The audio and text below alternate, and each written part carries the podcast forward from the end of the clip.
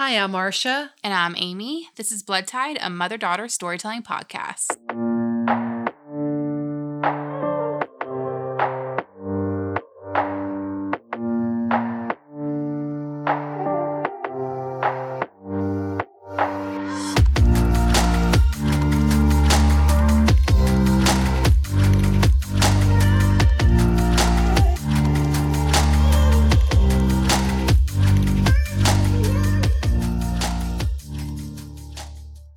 Back, BT buddies.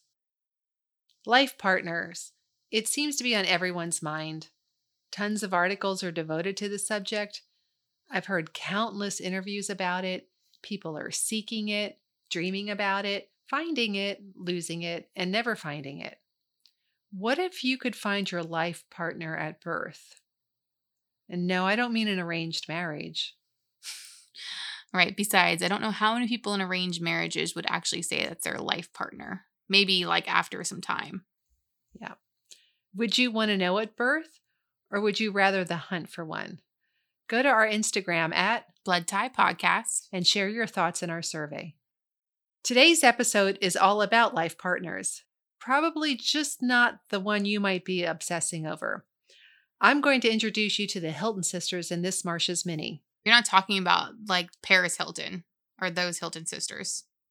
No, not those Hilton sisters. The Hilton sisters that we're going to talk about today were famous in the 1920s and known as the singing Siamese twins. Okay. Conjoined twins. Daisy and Violet Hilton were born in Brighton, Sussex, England on February 5th, 1908. According to the National Institute of Health's U.S. National Library of Medicine, identical twins develop when a single fertilized egg, also known as a monozygote, splits during the first two weeks of conception. Conjoined twins form when this split occurs after the first two weeks of conception. The monozygote doesn't fully split and eventually develops into a conjoined fetus that shares one placenta, one amniotic sac, and one chorionic sac. Since they came from the same egg, they will also be the same sex. And conjoined twins are typically female. And the extent of separation and the stage at which it occurs determines the type of conjoined twin or where and how they'll be joined. Oh, so there's like different ways that you can be a conjoined twin? Or yeah, conjoined? there are a lot of different ways. Um, sometimes the twins would be joined at the head or oh. cranium and are known as, and I'm not sure if I'm saying this properly, craniopagus twins. Then there there are some that are connected at the chest or thoracic cavity, and they're known as thoracopagus twins. They sound like dinosaurs. yeah. Sometimes twins are conjoined at the lateral and posterior surface of the sacrum or your tailbone, and this is pygopagus. Ischiopagus twins are joined at the inferior margins of the tailbone and sacrum with two separate spinal columns. And then xiphagus or omphal, I can't say that word, omphalopagus twins are joined at the region of the umbilicus or belly button. Clearly, it's really technical and complicated. Luckily, Daisy and Violet didn't live between the 15th and 18th centuries because twins were thought to be monsters back then. Monster, even if they weren't conjoined? Or just conjoined? Conjoined twins, okay. yeah. But I'm sure they thought something weird about yeah, twins anything that different. weren't conjoined too, right? Different, right? Yeah. Exactly. So back then, there just wasn't the medical understanding to explain what happened. And the common person during that time period thought something evil happened or was happening that resulted in the twins. The mother must have experienced or witnessed some type of traumatic event or had evil thoughts, and bang, conjoined twins came out. it's that easy. Yeah. One of the earliest printed illustrations of conjoined twins comes from 1471, and details from 1475 of conjoined twins from Verona, Italy explained parents made money off their children by touring Italy and exhibiting them to people who were burning to see this new spectacle. It's horrible to think that parents exploited their children for money, but I wonder if they were tired of people pointing and whispering, if they were shunned and couldn't find jobs or a place to live because no one accepted or understood their family.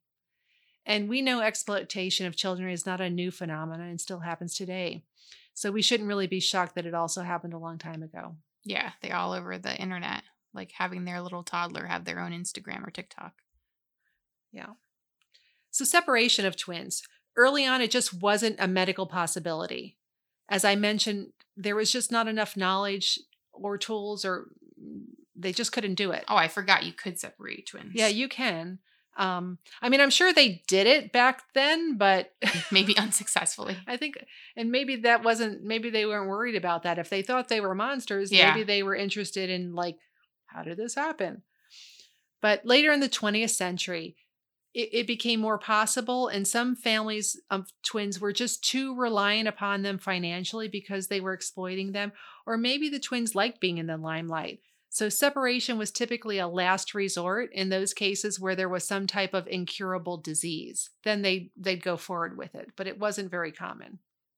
These early attempts to separate conjoined twins were mostly on twins who were joined at the belly button because a band of skin and tissue formed the connection, and this was the easiest type of connection to separate. The first successful documented separation was in 1690, and they put a ligature around that band of skin every day and they tightened it and they tightened it the next day and they kept tightening it until it could finally be separated by a knife. What? That does not seem like a medical thing.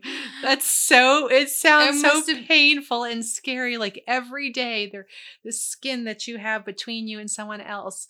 And they're just put like a big band and they're like tightening it and tightening and Ugh, tightening. that sounds horrible. Yeah. And they weren't like given anything probably for the pain or to like, ugh. No, I don't think so. Horrible. So no wonder I wouldn't want to be. I'd be like, no, I'm gonna stay connected. yeah. And then you think about it the, the constant worry or concern. What if it works? What happens? Will we survive? Will we have other physical complications? Can we really live separated from each other? And what if it doesn't work? What would happen? So many questions without answers.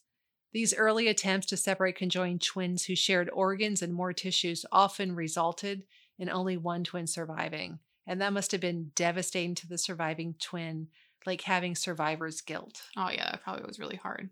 Yeah. So you can understand why it probably didn't happen very often. Mhm. Plus, just the idea like, imagine a doctor is coming towards you and you're like, this guy doesn't know anything. I'm not going to let him start. Only put this rubber band on your skin. what the heck? So, when the 1950s rolled around, there was greater medical understanding supported by better technology to enable much more successful separations of the various types of conjoined twins with a much higher likelihood of both twins surviving. So did Daisy and Violet stay attached or We'll talk about that later in our story. But to begin with, they were born attached at the hip and fused at the base of the spine, sharing some blood vessels, but mainly separate circulatory systems. It's alleged Kate Skinner, their mother and an unmarried barmaid, believed the condition of her daughters was God's punishment for her indiscretions. So, kind of a variation on that monster theme, like, uh, or doing something wrong or seeing something wrong. Still, you know, much past that 15th to 18th century time frame.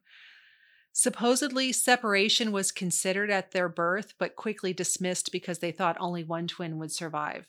that must have been hard. I can imagine giving birth and they're like, Do you want to do this? But only one's gonna survive. It'd be tough. That's a terrible decision to have to make. Yeah. Daisy and Violet were the first conjoined twins to be born in the UK and to survive for more than a few weeks. Hmm.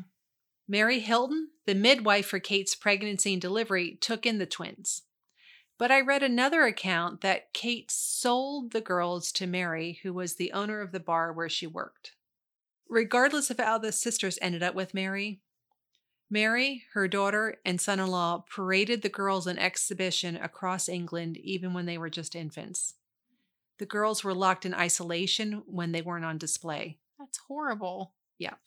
They learned to play musical instruments and were forced into a traveling carnival sideshow act by Mary.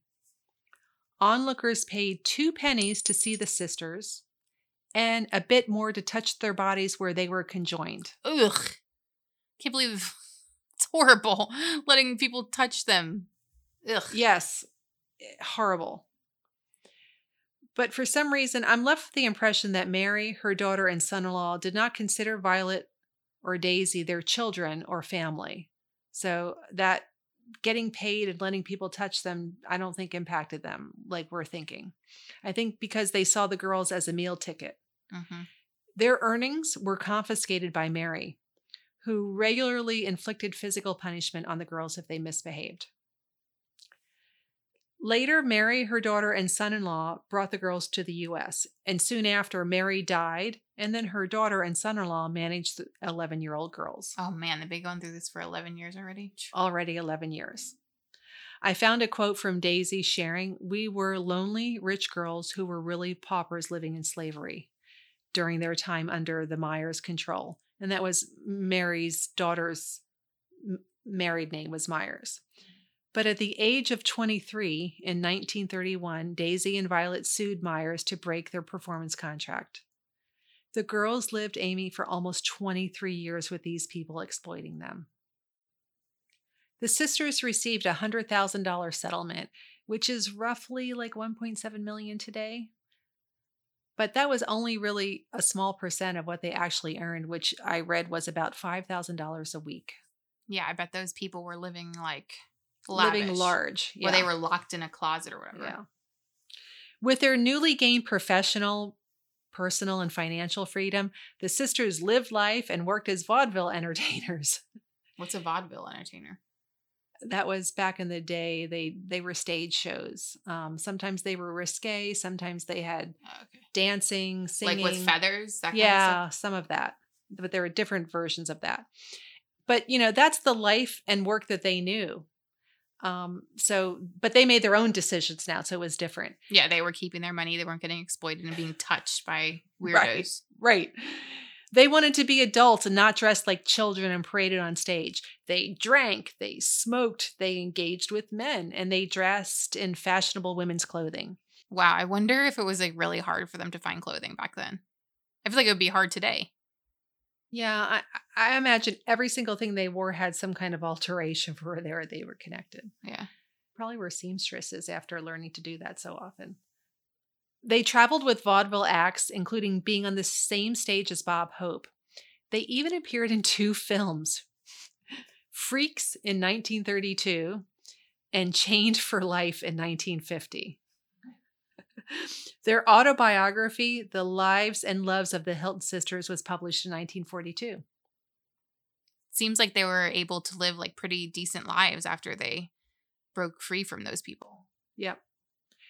The sisters shared they were able to mentally live separate and private lives, but they just were never able to convince anyone else of that notion. I mean, like they probably slept in the same bed. They did everything together. I mean, how I don't know. I feel like It's- uh, and the separate lives, so one's going out at night and the other's not. I don't think that's what they meant by separate. They each wanted to have a, a boyfriend. Yes. We'll talk about that. Later in 1989, the musical 20 Fingers, 20 Toes, based on the sisters. That's about them? Oh yeah, based on them, was like, 20 fingers, 20 toes. ran for 35 performances, and another musical with 91 performances surfaced in 1997. Wow. There is even a 2012 documentary, Bound by Flesh, about the sisters' lives, and it won Best Documentary at the 2012 Hollywood Film Festival and at the 2013 Louisiana International Film Festival. Wow, they had a lot of accomplishments. I've how come I've never seen this Bound by Flesh? I'm gonna have to watch it now. like most young women, Violet and Daisy were looking for love, Ooh.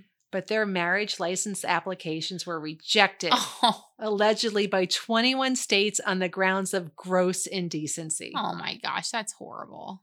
They probably felt horrible about themselves. That's the whole convincing people that we live separate and private lives. New York City corporate council denied a marriage license to Violet and her fiance, Maurice Lambert, stating it was illegal to issue a marriage license to two persons, basically bigamy. so I guess they thought that he'd be marrying both of them. I mean, why can't they just let them get married? Like, why? Violet did eventually get married and charged 25 cents for admittance to her wedding to James Moore. This marriage would later be annulled, making some believe it was a publicity stunt. Oh, just for her to get the money. Yep. Daisy Daisy also got married to actor Harold Estep. Just like Violet, the marriage was short-lived. I read an account that Daisy was pregnant and gave up her child for adoption. Outside of this, I found no other instances about children and, and the sisters. As the sisters aged and the world changed, neither vaudeville nor the sisters were popular anymore. Still needing to make a living, the sisters toured drive in theaters to promote their movie Chained for Life. This, the titles of these movies that they don't know were who came in. up with these. They ran a food stand in Miami. Huh. They were asked to perform in many different cities, and it usually didn't pan out, is what I read. They would arrive in a new city only to have the producer never show up. So then they were on the hook to pay for their travel and hotel expenses often. And apparently this happened again and again and again, right? Someone thought that they why. would be It was like funny. maybe it was funny maybe they thought that they wanted them to be on the show and then something some other act was more popular more controversial i don't know eventually they ended up in charlotte north carolina i think due to another promise for a paid performance and this time when it didn't work out the sisters stayed and found employment in charlotte at the morris costume empire when that job ended they took a job working at the produce counter in a grocery store where it is said very few people ever realized they were actually conjoined twins. But sometimes kids, you know, kids, they see everything. They they wanted to know how they were conjoined, and the the sisters, you'd hear the smacking of a head of a kid because he was looking up their dresses. Oh my god. But I read the sisters were quite flamboyant and more stage makeup and clothes and overly dyed hair because that's the life that they had. That's the only life they had known. yeah, right? like performers. right. And so they had never really been. Just a uh, normal uh, person working at a deli counter. Yeah. So I wonder, like, did they go through their money? Because they had a little bit of money. but they kept getting taken by these, Yeah. you know, You think- traveling and traveling. I know it's not their fault, but you think after a while it'd be like, oh, maybe this is maybe we need to get paid up front or something. yeah, but maybe they didn't have that kind of. Luxury. Yeah. Maybe they were just so hopeful that Right. would work out too. Yeah. So all that makeup, the way they dress their hair being dyed like that, you know, it was a bit of a spectacle for people when you're working in a grocery store or any other kind of regular non-performing job. hmm And I mean, that's just how they spent their lives. So it was really, you know, it must have been a change for them to integrate more into kind of a regular life. A mundane nine to five job or whatever. Yeah. It was suggested Daisy and Violet tone it down a bit to work in the grocery store. Become like everyone else. Kind of. Just not such flamboyant performance dress and makeup. Hey, maybe it was attracting more customers. You ever think of that? Maybe it was. Maybe for the right and wrong reasons. But in Charlotte, the sisters led quiet lives. They were probably tired of all of the entertainment life, right? After a while, after so many years of that. And even when Dr. George B. Callahan showed up in 1967 talking about how they could be separated, they just weren't interested in that at this point in their lives. yeah, why would they be interested? They've been together for all this time. I mean, how old were they at this point? They were 59 years old. Yeah. So I, I, it's really late for separation. Seems like he had a different agenda about himself. Yeah, he just wanted to be on the TV. Doctor separates conjoined twins after 59 years. Yeah. While living that more common life in Charlotte, Daisy and Violet made a few friends. They worked and went to church regularly. Hmm. Minister John Sills from their church bef- befriended them. And knowing the sisters fairly well or better than most people, he explained that the Hilton sisters didn't want to talk about their past or careers. And you can understand that. Yeah, I mean, they were being exploited and then they were just constantly being put on show for people, you know? Yeah, and used by Yeah. people. As regular and reliable employees, the workers at the grocery store noticed when the sisters didn't come to work. They fell ill. Co-workers called on Daisy and Violet almost every day. Then one Saturday, the sisters didn't respond at all, and the concerned workers, along with Sills and the Charlotte police, entered the sisters' home and found them dead. Mm. According to a January 4th, 2021 article in the Charlotte Observer, the twins, residents of North Carolina of Charlotte, North Carolina, died from the Hong Kong flu on January 4th, 1969, just about a month shy of their 61st birthday. So they would have probably lived longer if it wasn't for this flu. Yep. That's sad. Yep. And this was the 1968 flu pandemic from the H3N2 virus that surfaced in the US around September of 68. And it resulted in a million deaths worldwide, and about 100,000 people in the US died from that. And that's according to the CDC site. Their friend, Minister John Sills, presided over their funeral, where the sisters were buried in a single oversized casket. They're buried at the Forest Lawn Cemetery in Charlotte, North Carolina, with a plaque saying Daisy and Violet Hilton, 1908 to 1969, beloved Siamese twins. And that's the story of conjoined twins, Daisy and Violet Hilton, a somewhat sad story. Hmm. Well, at least they got to live some of their life doing what they wanted. Yeah. And weren't being exploited by others for their whole entire life. And made some friends. Yeah. Yeah. Well, if you enjoyed today's episode, please subscribe wherever you listen to the podcast. We appreciate all your support and join us September 1st for another episode. Until then, be social and join the BT Buddies by following us on Instagram at Blood Tied Podcast, Twitter at Blood Tied Stories, or email us at bloodtiedpodcast at gmail.com. Thanks for listening.